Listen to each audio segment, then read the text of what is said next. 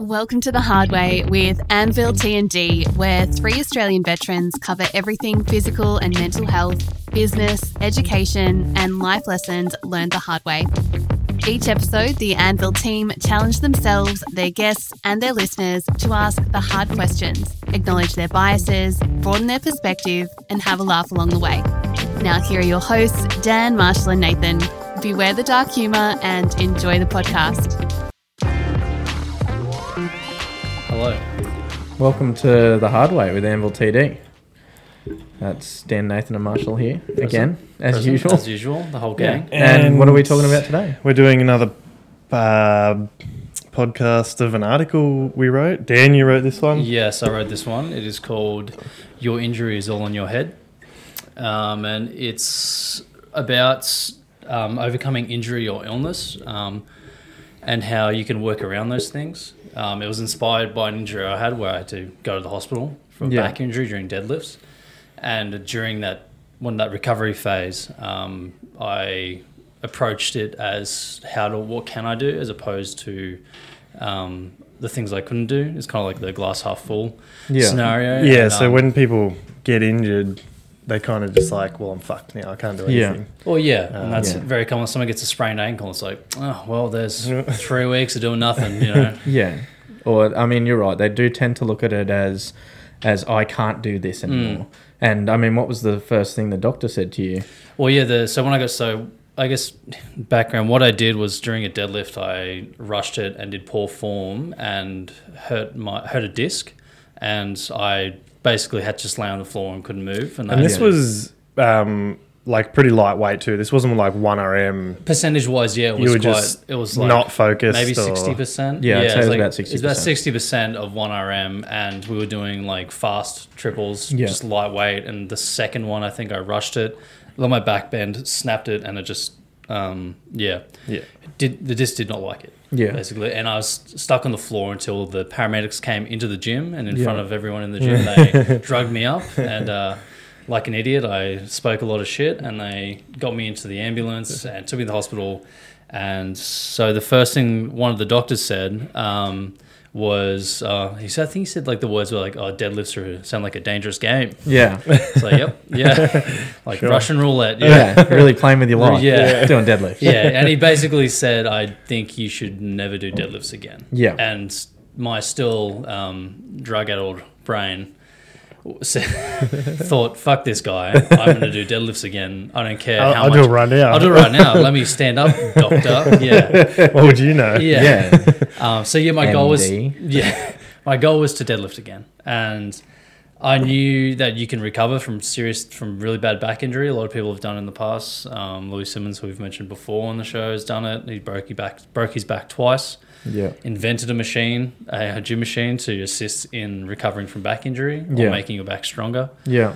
Um, so that was my goal, and I said, in I think it's my goal was three months. I said was within three months when be deadlifting again. I don't care if it's 260, or I think in the article I said a bar with marshmallows on the end. Yeah. I want to I think deadlift it's a plastic bar with marshmallows on yeah, the end. I Were want the exact terms. yep, I want to deadlift again without pain, like and uh, efficiently.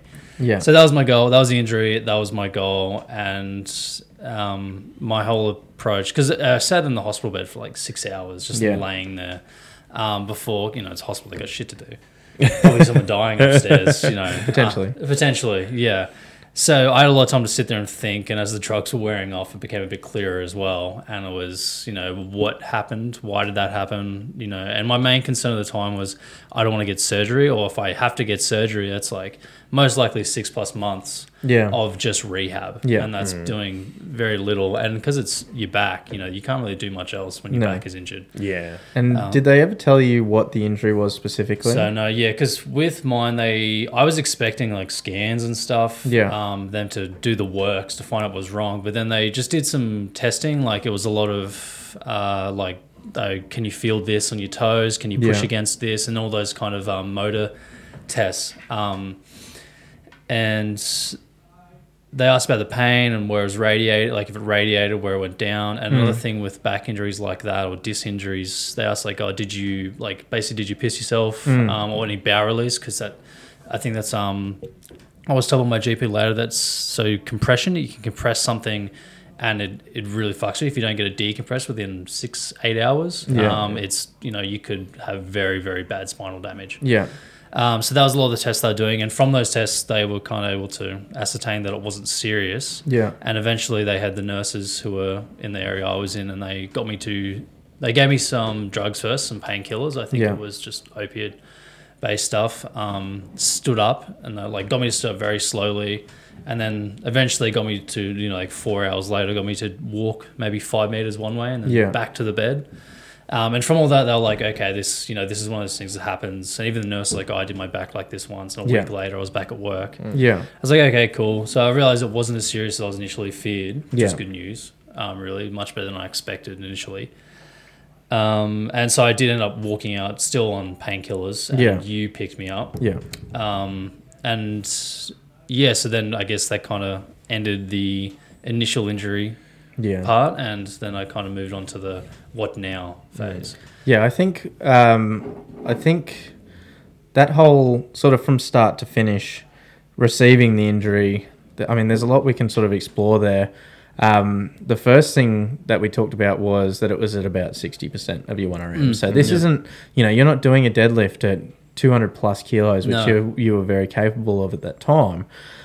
You were working with 140 kilos for reps. Sets Yeah. of three too. So it's not like we're blowing out to 10, 15, 20 reps. You know, there's not huge amounts of fatigue setting in Mm. here, but there was cumulative fatigue over the course of the session. So I think it was like five sets of three or something, and we were up to set number three. Yeah. So you know you're feeling tired, and um, and in that sort of situation, you have a tendency, not you specifically, but people in general have a tendency to rush things because they they aren't thinking about the first rep or the second rep. They're thinking about getting to the last one. You know, they Mm. Yeah, just want to yeah. get that last one out of there. Usually, there's pain involved. It's sore, whatever.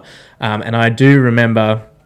Uh, very, and this is an issue that we've been working on with you for a, a while now. Is that spinal flexion? Yeah. um, you know, when you pulled, there was no slack taken out of the bar. No. It just went from zero to 100, and that's the risk of deadlifts. That's just one of those things that you have to be very conscious of when you're deadlifting. Is if you don't take the slack out of the bar, and if you don't know what that means, Google it, look at YouTube videos, whatever. Uh, there's like a clicking noise. Basically, you can hear the bar sort of engage Yeah, with the especially It's just applying a slight bit of pressure, and you'll Yeah. feel the bar push against your hands Yeah. when you try and pull. and um and basically because you weren't doing that your um all the force in your body went to basically the weakest point Mm. that point in your back where that's the point that is most likely to go first Yeah. um, and that's just a technique thing uh, for you that just happened to be uh, you know quite low down in your lumbar spine um, which is probably one of the better places to hurt if you're going to hurt your spine uh, because the further you go up the more nerve endings are in Mm. there especially once you get to the thoracic spine you're looking at paraplegic quadriplegic Basic sort of stuff yeah. yeah. and then once you get up to c spine that's like traumatic brain injury Mm. stuff so so but lumbar spine is pretty much the most common area for back injuries Yeah, absolutely. um, so once you injured it, it was, and this was a new experience for you. You'd never heard your back before. I remember, you know, once you were on the drugs, you you couldn't move. There was very little movement going on. Like we got you onto your back, I believe. So I was I laid down on my back. Yeah. And the end the my like you know when people get injured they'll move into their most comfortable position. Yeah. So like when someone breaks their arm they'll you know put it across their chest Yeah. and um, hold on to it. Um, mine was on my back with my knees bent to make a V so that it flattened out my lower back Mm. Yeah. because my nat- even having my natural arches by laying Yeah. completely flat was painful. Yeah, Um, and that's I mean yeah. that's another good point there for someone that does have a sore back or a back injury. The best position to take pressure off the lower back is lying down on your back with your knees up, elevator, maybe a pillow or something underneath. Yeah. Um, but yeah, I just wa- really want to hammer home that you're mo- most likely to injure yourself when training, especially with weights, on lighter sets. Like especially where you know the fit, and you don't take the time to set up properly. You know, I've seen. Uh, videos of guys bench pressing. The, these guys can bench press huge amounts of weight, over 500 pounds, and then they do. They decide to do. Oh, I'm going to do some reps with 140 for 140 kilos or something. So you know that's a 200 pound difference from their 1RM, but they do it they do their pec because they lose their position or they're a bit lazier about their position and so they're not working in their safest possible position mm. and the body doesn't know how to handle that you know it's stress on things that aren't used to taking stress or it's just that final breaking point so that's something that I really want to just emphasize. If you are in the gym and you are doing things like deadlifts, bench press, squats, anything really uh, for higher reps at a lighter weight, take it as seriously as if you're doing your 1RM. Yeah. You know, set up exactly how you would for every rep. Treat the weight with respect because even a 60 kilo bar, actually, even a fucking pen can do your back Well, I think in. statistically, Right. picking up a pen is the most Yeah. common um, way to injure your back in the office, in an office environment. Yeah, because I mean, ego creeps in. You look at the pen and you go, you know, as heavy as the deadlift I can do at the gym. Yeah, and you get that weird bent over Yeah. angle because you kind of like can't be bothered to fully do the proper. And that happens with, you know, people that can lift a shitload of weight. They look at this bar that's not loaded to even half of what they're capable of, of lifting, and they just go, "Fuck you, man! I can throw you around if I want Mm. Yeah. to," and they do, and it throws you right back, like puts you on the floor, and then has you spewing shit to a bunch of paramedics, basically. you know what I mean? Yeah. I apologize. To those and so we could never go back to that gym again. Yeah. um, yeah, so that point is treat the weight with respect. But the second point there is that um, once you got to the hospital and you sort of the drugs started to wear off, you know, your first thoughts were, "Oh fuck, surgery, you know, Mm. recovery time. This fucking doctor's telling me a bunch of shit that Fuck that guy. yeah, Yeah. fuck that fucking guy. you know, but once again, this is a doctor that doesn't know a lot about weight training. Well, you know. yeah, and that's the thing, and because the approach to rehab differs depending on who you speak to. That's exactly I, right. The physio I went to after I sustained the injury, he was big on, you know, almost like active recovery Yeah. physio. Yeah. and I think a lot more physios are moving towards that too. More, Yeah. um, you know, newer physios who are a bit more modern. Um, because if you just like say for my injury, if I just laid on my back for three weeks Hmm. because it hurt and like oh moving hurts, so I'll just lay down. That, That'll heal it. It would have just all tightened up and been shit. Yeah, and then that would have just made rehab harder. Um, so and yeah, but the physio I went to, he was like, it was a week later, he got me to do a deadlift. Yeah. So I smashed my three month goal Yeah, of doing a deadlift. it. Yeah. Um, it was like it was like hundred kilos too, so it wasn't like just a bar. Yeah. like he's just like, "Is it feel okay?" And I'm like, "Yeah," and I just had to make sure I did it perfect because he was like. "Oh, Yeah. your deadlift form basically perfect." Yeah. Which is nice to hear, especially after you busted your back. Yeah, you know, ironic. Yeah, yeah. Um, and I think that's another really good point is there are a lot of people with, you know, MD after their name, PhD after their name, but their area of expertise may not be weight training. Mm. You know, it might not be if you're a fucking marathon runner and you injure yourself doing that shit and you go see a doctor who's never run in their life. just go, just don't run. Yeah, I mean, they're going to tell you some dumb shit that hopefully you turn around and go, no, fuck you. Mm. Probably don't say it to their face, but your attitude will reflect your recovery process. So Dan's attitude of immediately going, no, fuck this, I'm going to get back on that bar, mm. it, it reflects the fact that he is immediately thinking, what a, what can he do to get back to where he was and then keep going? You mm. know? And we spoke about Louie Simmons before um, and he's just a really good example because he has literally broken his back twice Did he do that at the gym? uh, once was in a competition the first time squatting and the second time was in the gym i think doing rack pulls for uh, reps or Ridiculous something. ways, yeah. yeah. anyway um, so he's injured himself twice and come back both times to set records in his weight class for powerlifting. And he did that because he refused to not train anymore basically. And he's a bit of a stubborn one. Uh, i mean i probably wouldn't take his training philosophy if you've got an injury. He's he was basically example, in the gym with a cast on working Yeah. out like literally the minute he left the hospital. That's probably not exactly what you want to be doing especially i mean he's chock full of steroids so yeah. He's got an advantage that a lot of people don't but the mentality is there the idea that once you're injured you can't do that thing or you shouldn't move is a very restrictive and probably harmful mentality uh, like you were saying before dan the uh, the fact that you could be lying in bed thinking, "Oh no, it hurts. I'm not going to do that. I don't want to do that today." The pain, whatever. Um, we should touch on the fact that pain is a neural signal sent to protect you from hurting yourself Yeah. again, right? So what's happening there is your back is sending a signal to your brain, going, "Oh no, we tried this once before."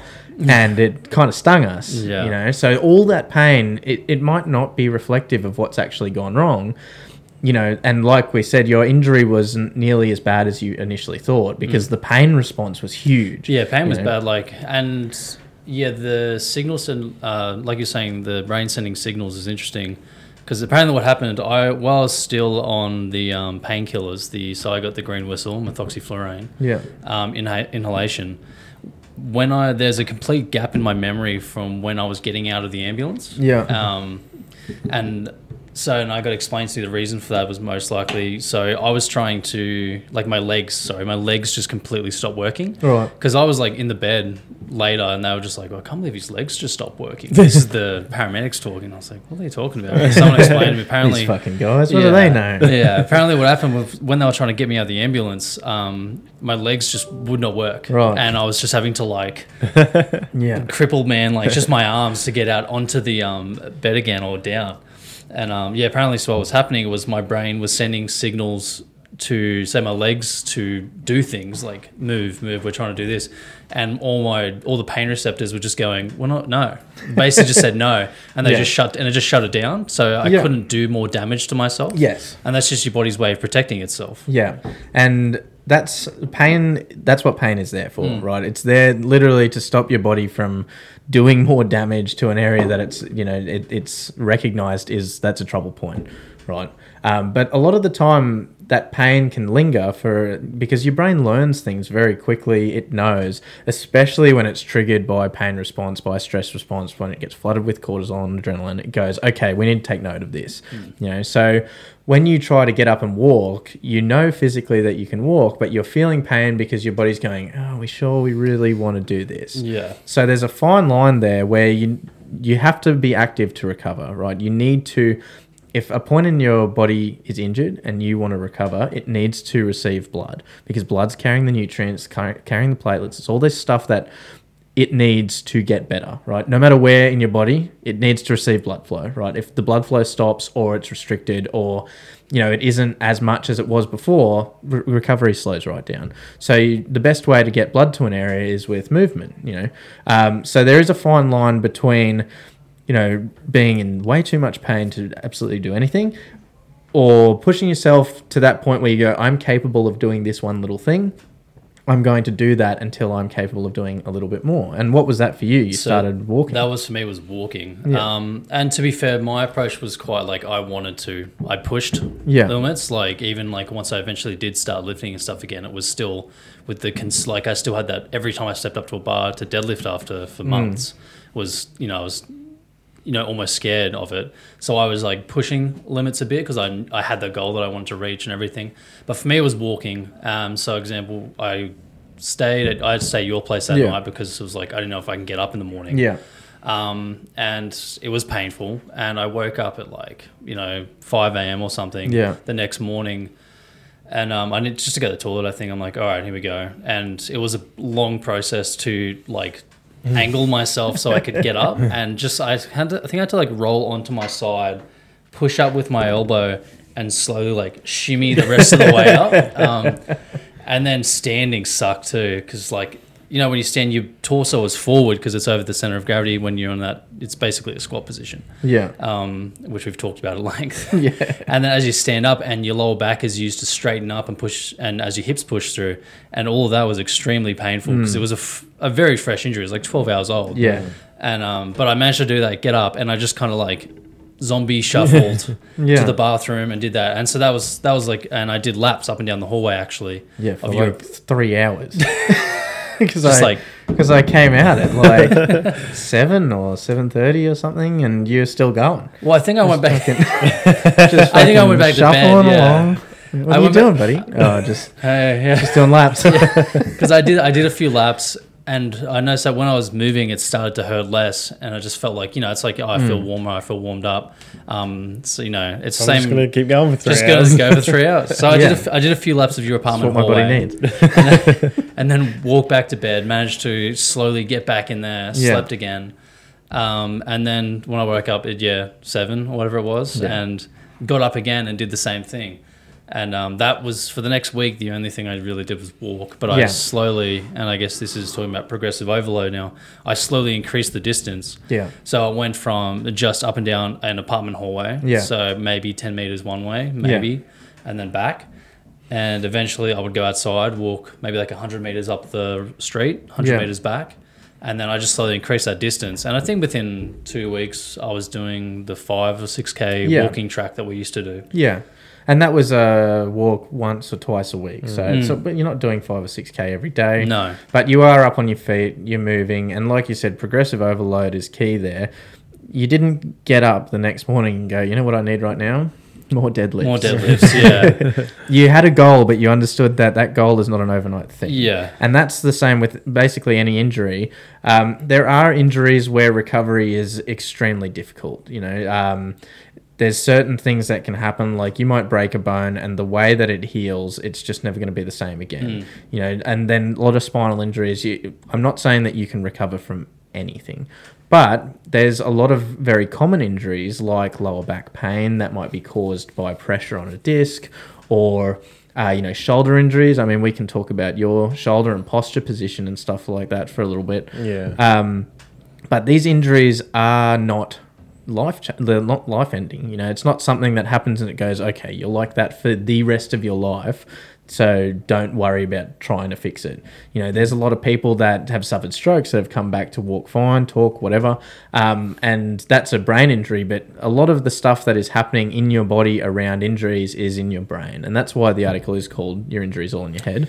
Yeah, it, um, when I read the article, um, it kind of sounded like stop being a little bitch. You're Yes. just, you're just um, making shit up. But, yeah it's, yeah. it's not that at all that is not. The it's purpose of the it's about the purpose of the article is about changing your uh, perspective on recovery. It's not about and I mean there a component of that is stop being a little bitch.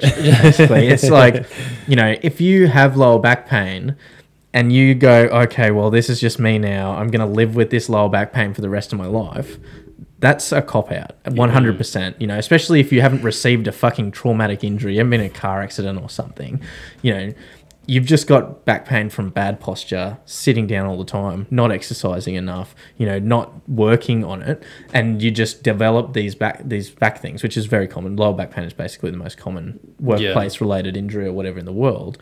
Um, if you're willing to live with that for the rest of your life, without saying, "Oh, maybe there's something I can do about this if I take responsibility for my own health," then it is a cop out. So there is a part of the article that is saying, you know, if you take some responsibility for your own recovery and you're willing to work hard over a long period of time, you can make some changes. Because I mean, where did we start with you with posture? yeah, well, I, I injured my shoulder uh, like five years ago now. Yeah. And I kind of had that mentality like, oh, my shoulder's fucked now. Yeah. And I always use it as an excuse if I couldn't do something. Still do. Um, and yeah, it does give me a little bit of grief every now and then, but it's Yeah. at, now it's back up to like I'd say the same as my other shoulder, like Yeah. almost hundred percent. And I think when it gives you grief, you recognize why. It's usually giving you grief because maybe you're not standing up as straight as you could, or maybe you're not working on getting the scaps in the right position, whatever. Because, I mean, what did you initially do to your shoulder? Do you remember? Um, it was just it was a massive force backwards, and it tore the rotator cuff and Right. the cartilage. Yeah. um, ripped all the cartilage. And that probably had something to do with your posture at the time as well. Yeah, so I, I always had bad posture, and then this made it worse as well. I think. Yeah. Um, Yeah, but yeah, I pretty much couldn't lift lift my arm at all. Yeah.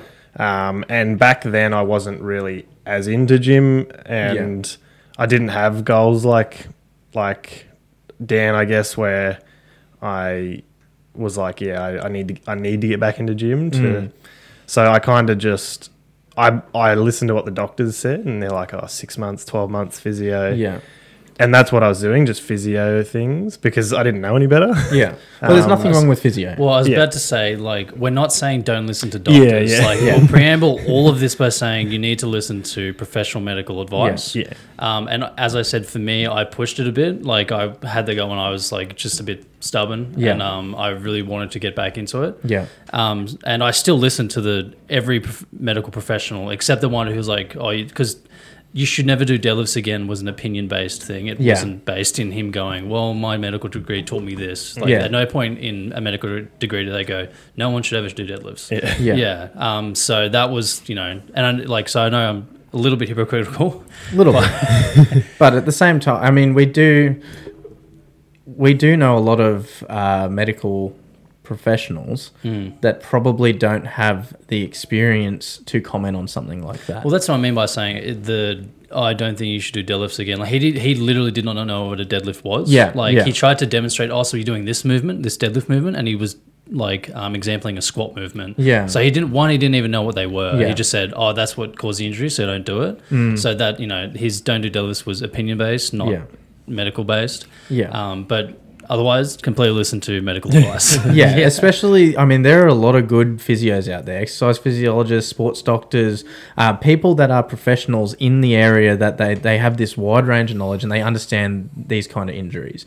You know, so a. Um, a doctor in the emergency room is going to give you some kind of advice. I mean, that's just that's their job, and they're looking out for you and your health or whatever.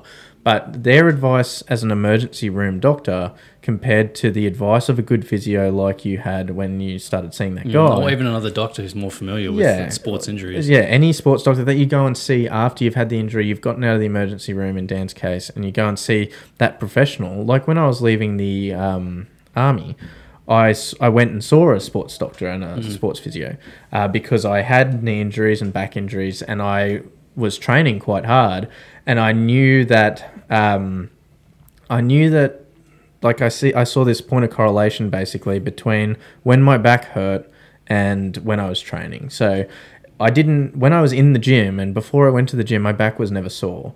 But if I was doing something that was back intensive, especially posterior chain work like deadlifts, squats, whatever, I noticed that when my back muscles were fatigued, that's when I started to get disc pain. Mm. So I could I started to be able to put together this picture where I'm going, oh, okay, so when my back muscles are really strong, they're able to support my back, which is their fucking job, right?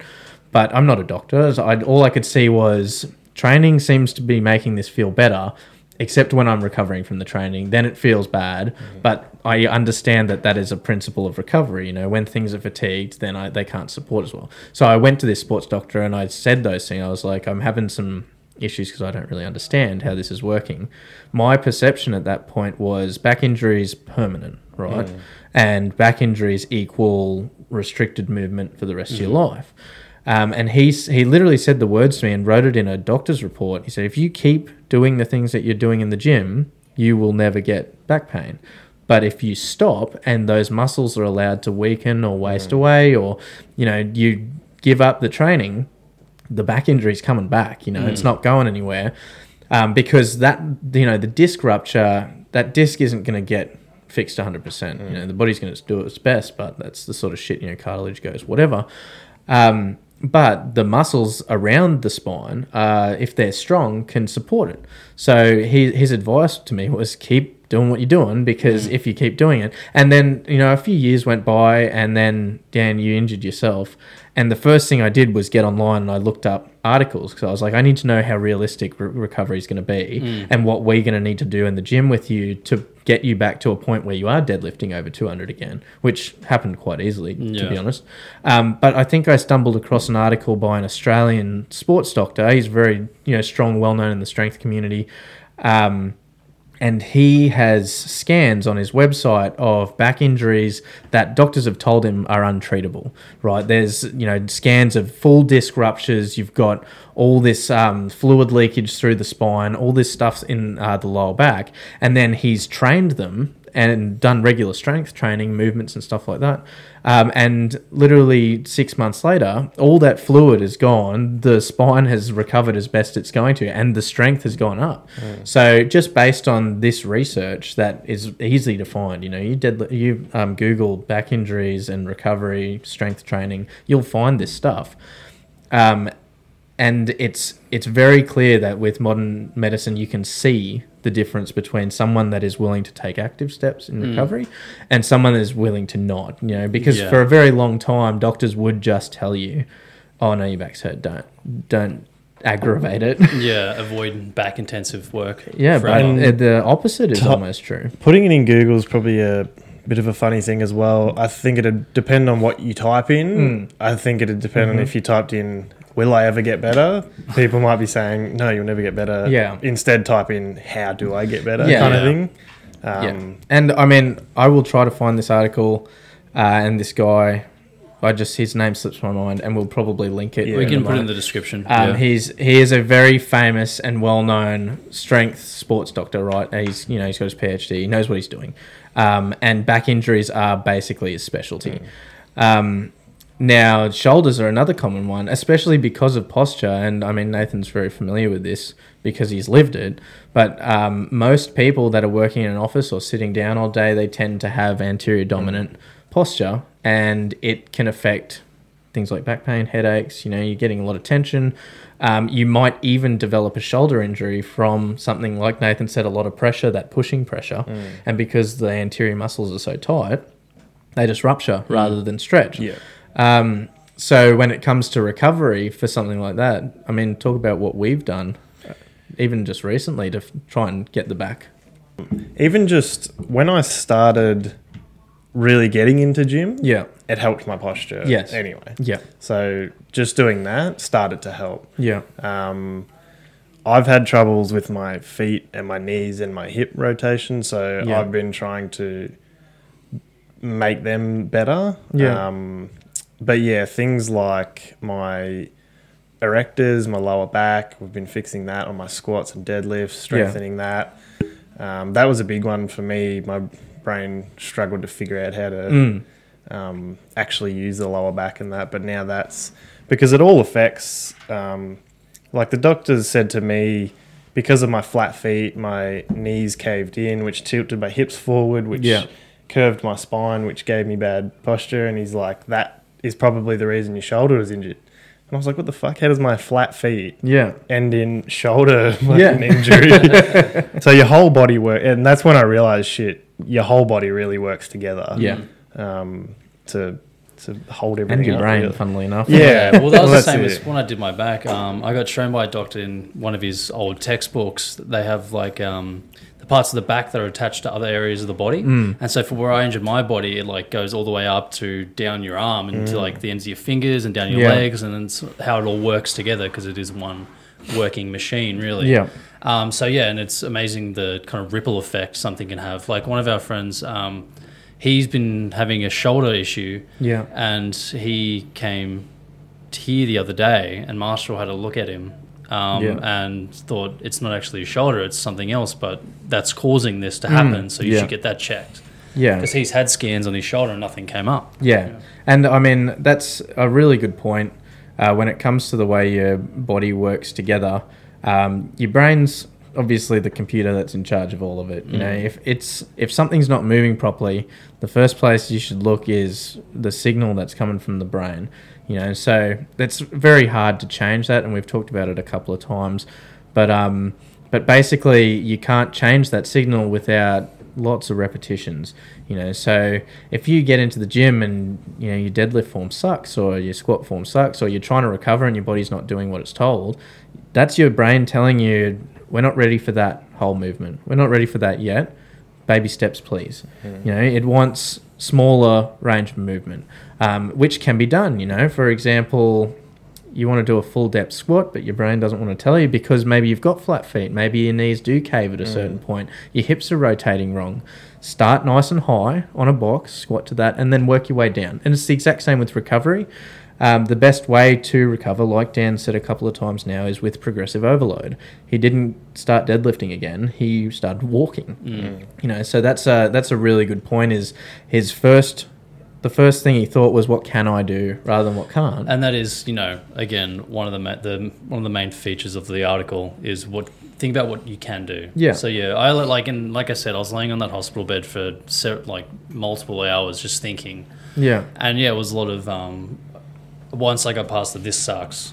yeah, What can I expect in the future? It's you know how can I approach this because I want to get back to, and even if you're not going for some strength goal or anything, just having a functioning body. Because like you were saying Yes. earlier, you, just accepting you're stuck with an injury is not a good Yeah. mindset to have. Because you know, like for us, we're in our like later twenties now, and that's still you know 50, God, 60 God years. of- willing, yeah.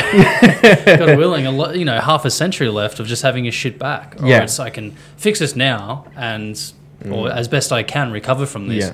and have a much better quality of life for Yeah. the next quarter, um, half a century. and that's that's a, a thought I had as well, um, which was like I have no intentions of having kids soon, but I know at some point in my life I'm gonna have kids, Yeah. and I wanted to be able to like Do kind of stuff. keep up with my kids. Yeah. yeah, and it's hard to get people to think of that future, Yeah. that um, longer term foresight. Yeah.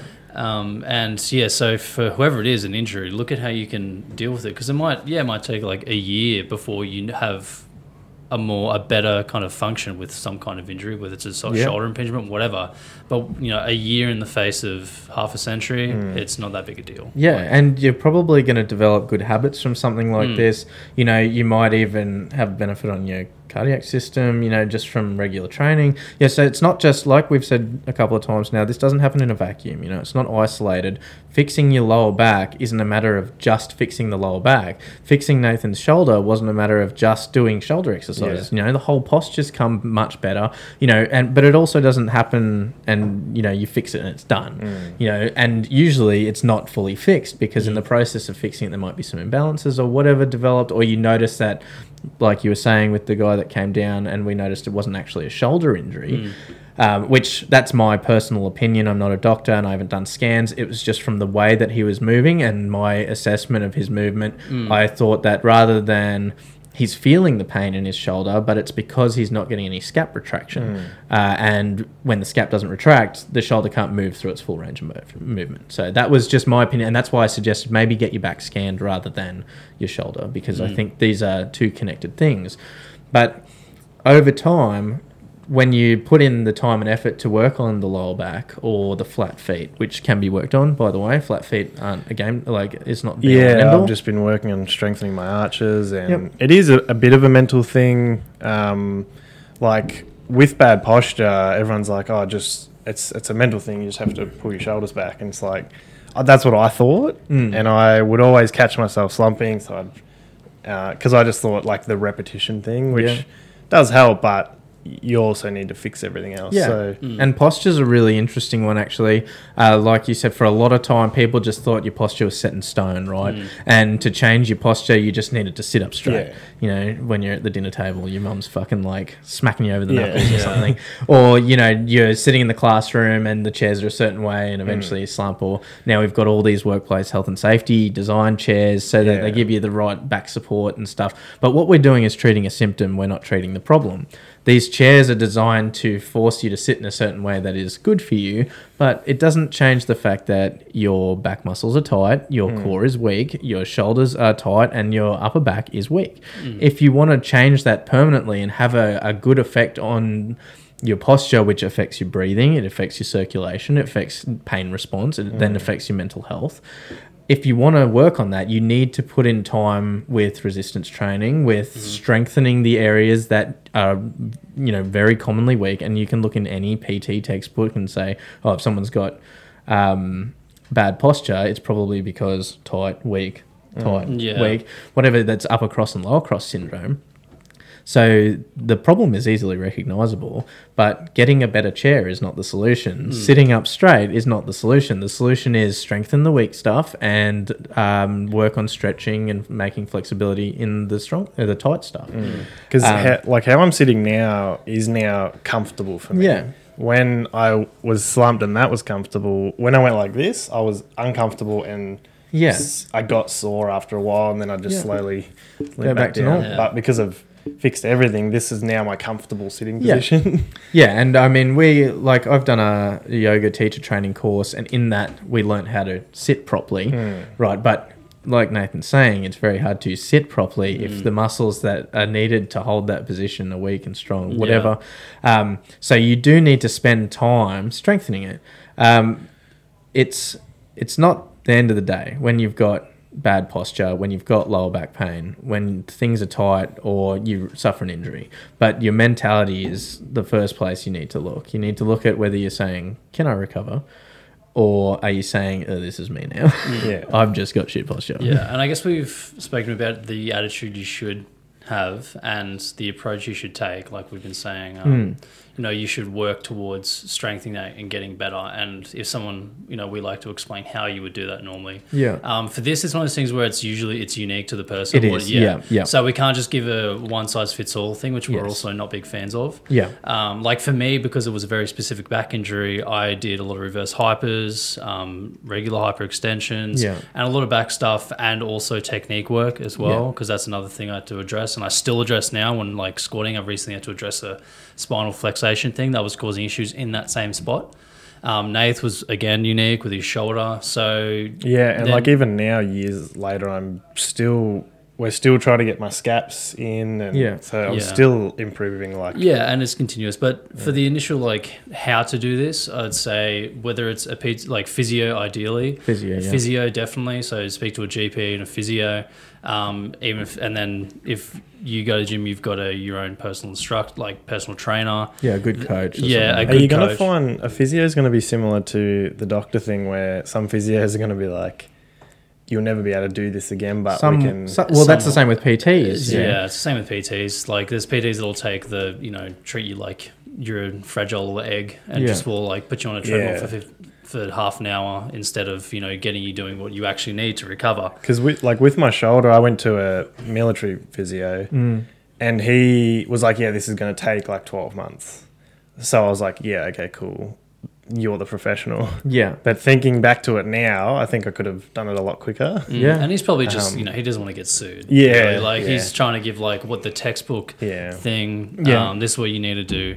And the textbooks are changing, you know. Well, exactly. Yeah. Research takes time to do, and for a very long time, uh, strength training didn't play a very big part in research. Uh, exercise research tended to be based on a um, you know a type of program that is not very specific. You know, mm. they're looking at okay, do ten reps of this movement, this movement, this movement over a forty-five minute period. The nature of research is things have to be very controlled. Mm. The problem with that is individuals respond very Yeah. differently to this kind of thing. So you might see a general strength increase in people, or you might be able to say, oh, yes, if a person does a certain amount of exercise a day, their cardiovascular system will improve, or mm. this type of exercise. You know, but it is very difficult for us to conduct a large study and then go, these exercises will cure your back problems. Yeah. Hmm. You know, but what we can what we can say is on an individual basis, you can conduct certain movements uh, and strengthen weak points, like we said before, and uh, and stretch through the tight stuff and just create more balance.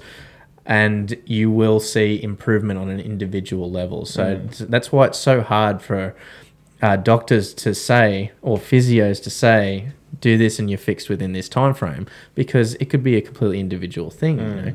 Yeah. Um, but a good physio and a good coach and a good doctor who has understanding of these environments uh, will promote active recovery. That's how you know if they're if they're saying to you, "Let's look at what we can get you to do." That's usually a good sign. You know, if a doctor's saying, "No, can't, don't," these words, um, then you should probably get a second opinion, um, or I would ask the, the kind of time frame. So that doctor might have said to you, "Don't do deadlifts for the next three months." That's pretty good advice, you know, in general. Yeah. Um, but he's not saying don't do deadlifts ever. You know, Yeah. if they're wiping the slate completely, then that's that's that tends to be bad news. Yeah, if I wanted someone like if I went if I wanted someone to just tell me not to do the thing that hurt me, then I could get literally anyone. Uh, yeah. get an opinion of some fucking guy off the street. Yeah. Um, but I think before we wrap up, I think we should cover what you learnt from the injury. One of like I think one of the biggest things you learnt, like you were saying before, is technique work. What other things do we learn? Mm. Yeah, so technique was a big thing. Like it, um, it, and one of the things I advocate advocate for in general and, and specifically in the article was that you should any setbacks are things you can learn from. Yes, so certainly. that was a massive one, and I went into like I straight after the injury, I was fairly like that. So I think headset wi- mindset wise, I did quite well because I think yeah, this sucks. It's a big setback, but I can now learn from this. Yeah. Yes, and one of the so it was learning. I needed fucking deadlift better. Yeah. We knew that already. Yeah. um, and it was yeah, it was a good chance to learn. I think it was a good um, self learning tool as well, like um, how I responded to that. Yeah, was, I you think know- there are a few questions you asked yourself, and you bring them up in the article. Like, oh yeah, I probably just um, them. Yeah. What can I do to prevent this from happening again? Yeah, Yeah. yeah, things like that. So that's that kind of like, how can I prevent this? So, like, you know, if I stub my toe walking upstairs, how can I not stub my toe next time Hmm. Yeah. because I didn't enjoy We that don't like experience? yeah, the body doesn't like that. Yeah. and you know, so you find ways for that. It's just you know, don't be lazy, lift your fucking legs higher. Yeah. But for this, it was you know, get better, get better at deadlifting, strengthen the weak areas. Yeah. Um, think more when I lift, and don't just assume that the Yeah. weight is going to be easy and fine, yeah, despite the percentage wise or whatever. yeah. Um, Yeah, because it's not just a number on a page. At the end of the day, that's No. and you know even sixty percent for some people is a shitload of weight. you Mm. know. Um, and I think it's important to mention that I mean this in general is called a growth mindset. It's basically where you look at something and you try to see uh, progress rather than um, hindrance. You know, mm. you're looking at it as a problem and trying to find solutions rather than looking at the problem and going, "Yeah, this is fucked." Um, and one of the biggest things for you was you know what what can I do next time? So already you're looking at the next time you deadlift. You know, you're not saying what can I do next time in the gym. You're saying mm. what can I do next time to prevent this back injury from happening again. And there's a list of things you can tick off. The first one usually is don't be lazy. It was the same with the stubbing your toe, and I mean that can cause sort of a, a adverse reaction. A lot of people they go, oh no, fuck, I'm not lazy. It's but yeah. when I say lazy, I mean don't be complacent about you know rushing things that you think uh, you've done a million times before. So there's no possible way you can do it wrong this time. Because the problem with doing something a million times is you get very good at doing that specific way. Yeah. So if there's even one thing wrong in that million times, you're reinforcing that bad habit. So for Dan, like he said a couple of times, it's been a a relatively short journey for injury recovery, but quite a long journey of trying to tweak these little things, the signals from the brain mm. saying, oh, the back needs to be in this position Yeah. for the deadlift, because these are the brain sending signals to the places that it's used to going, you know. It's following those developed pathways and it's just going, no, no, no, this is how we deadlift all the time. Every time. Yeah, it should be fine. You'll be right. yeah, just pick it up. Yeah, but we've proven that maybe it's not perfect. So, Well, yeah, and obviously the injury is a large scale example of that something wasn't right. Yeah. Um, but there's and then there's minor things too. Like for my squat recently, I've had to make a slight adjustment yesterday. Yeah. and that's a smaller scale um, indicator that I need to fix something. It's Yeah. not. It's not right. Yeah. And. A, an experienced coach will be able to look at you and say something's wrong here Mm. and that should never be a, a um, an insult or something that you Mm. take personally it's that's that's the next thing I wanted to address is you specifically said working on weaknesses and one of the most important things about training in general uh, life in general is you need to be able to recognize where you're not perfect basically where where your weaknesses are and you need to be very honest with yourself and say okay these are the things that I am not good at. These are the things that are going to cause problems in the future. What can I possibly do? What's within my control to change to ensure that this doesn't go from you know minor back pain to catastrophic injury? Yeah. you know and if you don't have a coach who can recognize that there's a bit of back flexion there it can be as simple as the signals your brain sends you. So last Friday, you recognized, oh shit, something's wrong here. I'm getting a bit of pain in my mm. lower back. So the first thing that made me think was, I wonder why that's happening. And I, I did notice that there is a, a fair bit of movement back there. Mm. So if you are in the gym and you train regularly and you go, oh, I get a bit of pain in my elbow or I get pain in my shoulder or something, that's your body telling you something's not quite right. It's not at injury point yet, but the pain is a signal saying we need to fix our technique because these movements shouldn't cause you pain. You know, that sharp jabbing pain that you feel when you do something and it's like bone on bone or you know you can feel a tendon going or something that is bad pain there's the pain of uh, lactic acid buildup Yeah, and, And- you'll learn with experience the difference, and that's Yeah. a common beginner error. Is they like, oh, I'm sore. This Yeah. is like, and they attribute any kind of pain to bad pain, you know, um, like injury pain or Hmm. Yeah. something, and it's a like there is a, there is a significant difference to Yes. anyone that knows, but it is you will find that with beginners they need to learn the difference between the two. Yeah, and usually, I mean, stubbing your toe is a good example because I think everyone on the planet has stubbed their fucking toe. Yeah, it's horrible. Yeah, if you if you get pain in anywhere in your body that feels like you've just stubbed that on something, Mm. That is your body, your brain receiving a sing- signal from that part of your body going, no, no, don't do that Mm. again. Um, it doesn't mean don't deadlift again. It means fix the way you're doing this movement because there are people. I mean, the mountain recently just pulled 501 fucking kilos Mm. off the ground. You're not going to be able to do that yourself, but your body is capable of doing some very impressive Crazy things. things, yeah. Yeah, so receiving pain while doing a fucking 20 kilo, just moving the bar or warming up or something, that's your body going, maybe, say it's bench press, maybe you need to pull the shoulders back a little bit more. Like, I've, we've had people come in here and say, oh, no, no, I, I tend to get a bit of shoulder pain if I do close grip bench press. Uh, and that's something that happened today actually. They go, oh no no no, close grip bench press hurts my shoulders, and to me that's an indicator that when they do close grip, they don't set their shoulders properly because so it's not the close grip problem, it's a you problem, and that's one of those things that we talked about just before. Learning from your injuries or learning from your mistakes is being able to recognize this is a weakness of mine. How do I work on it to get better? Rather than this is a weakness of mine, I'm never going to do that again. Yeah. I don't do close grip bench press. Mm. Rather than I'm going to start learning how to do it properly so that I can get stronger. Well, yeah, and I think that kind of segues into what I was going to say for the last kind of um, wrap up. The kind of learning from setbacks is not every setback has to be a surprise, like say an injury. Yeah. If um, you can create your own setbacks, and a setback is just saying, "Hmm, I need to fix this. Maybe I need to step back, whether it's weight. Um, you know, you go from deadlifts just back to rack pulls or Yeah. whatever it might be that kind of, you know, you feel like you're taking a step back so that you can then take two steps forward. That's exactly Yeah. right. So don't feel, don't be scared of creating your own setbacks in that sense. Yeah. Yeah, so you know it, it sucks because you're like, oh, I felt like I was doing really well, but now this has gone wrong, or this isn't happening, or I'm not getting what I need to do. Maybe I should fix this, Yeah. and that will probably involve stepping back from where you were and learning again. Like I had to do it with my bench. Yeah, Yeah, I've um, seen it in all my lifts. Yeah. Yeah. Um, because I was lifting a bit before I started training with you guys. Yeah.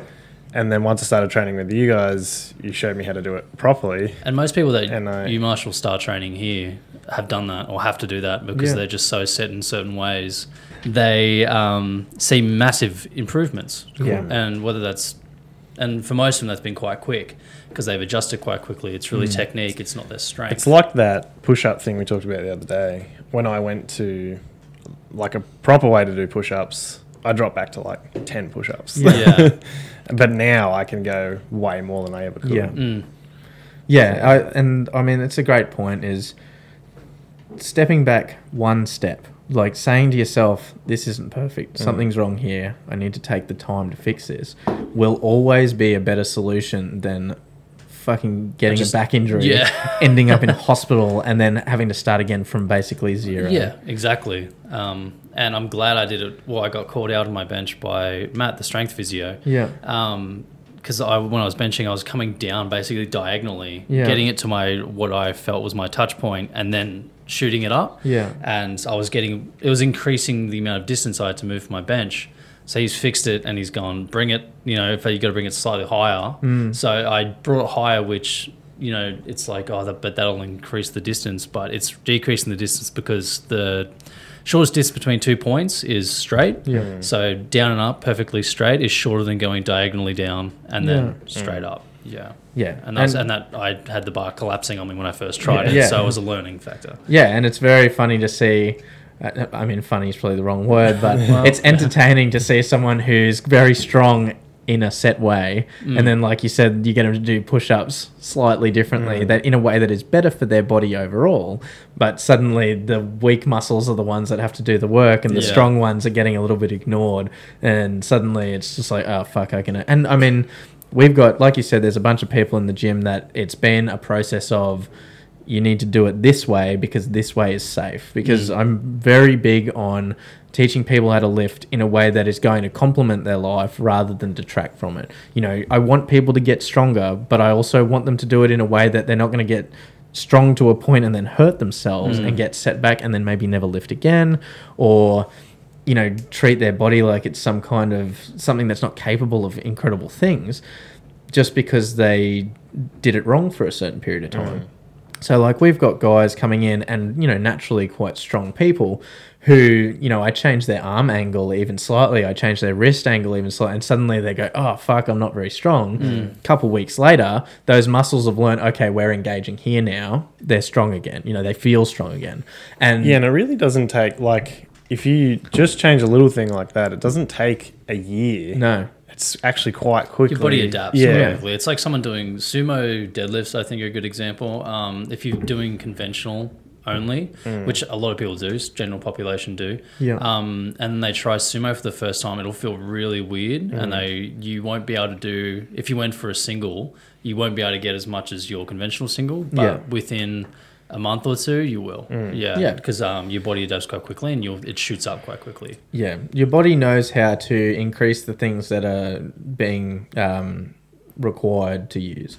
So, you know, like you said, conventional deadlift, it, it learns to use a certain set of muscles. The other muscles are getting engaged to an extent, they're just not receiving as much feedback from the brain. Um, you switch to sumo, and suddenly it's this whole set. I mean, same, we're training the same area, right? It's still posterior chain, but it's slightly more quad dominant, you know, glutes, yeah. whatever. Um, but your brain's has to take that period of time where you have to put the reps in and make them perfect every time so that your brain can go okay now i'm firing the quads now whereas before it fired them later or it didn't fire them at all Yeah. or you know or i'm firing the hips at this point you know so it's it's a process that does take time but you're right it doesn't take very long. And that's why i always advocate working on just a little thing one little thing at a hmm. time. You know you're not going to go from shit squat to perfect squat in a month but you might go from shit squat to slightly less shit squat hmm.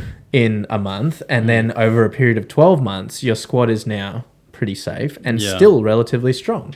You know so and i mean we look at dan's injury we've looked at you know Nathan's posture and even my personal injuries and how far we've all come. And it's we're a testament to the fact that if you put the work in this stuff it might never go away but you can you can certainly end up at a point where you can live with this stuff and you're not in pain all the fucking time. Mm. Yeah. you know that's a big thing with veterans and that's one of the biggest things that I've learned from all of our injuries.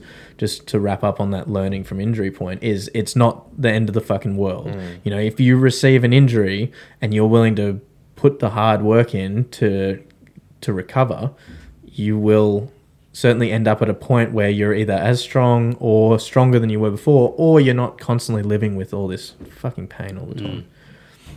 Yeah, and that's I guess the idea of the article. Yeah, thanks for tuning into the hard Yeah. way. We really appreciate it. Uh, there will be more to come. We'll include the link to the article in the uh, description Yeah. on Spotify and YouTube, and um, you will also include I'll that. try to find it. Yeah, we'll try and find uh, that strength expert who's big on back recovery. Yeah. Yeah, Thanks cool. for listening. Thanks for listening. Anvil out. Roll outro. Peace. Thanks for joining us for this episode of The Hard Way with Anvil T&D. This is all made possible by listeners like you, so thank you for your support. If you enjoyed this one, hit the like button and subscribe so you never miss a show. Make sure to visit our website, www.anviltd.com, and check out some of our articles and other podcasts.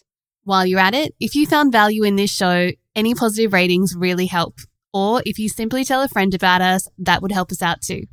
If you have an opinion on something we talk about, we would love to know in the comments. Be sure to tune in for our next episode and remember train smart, train hard.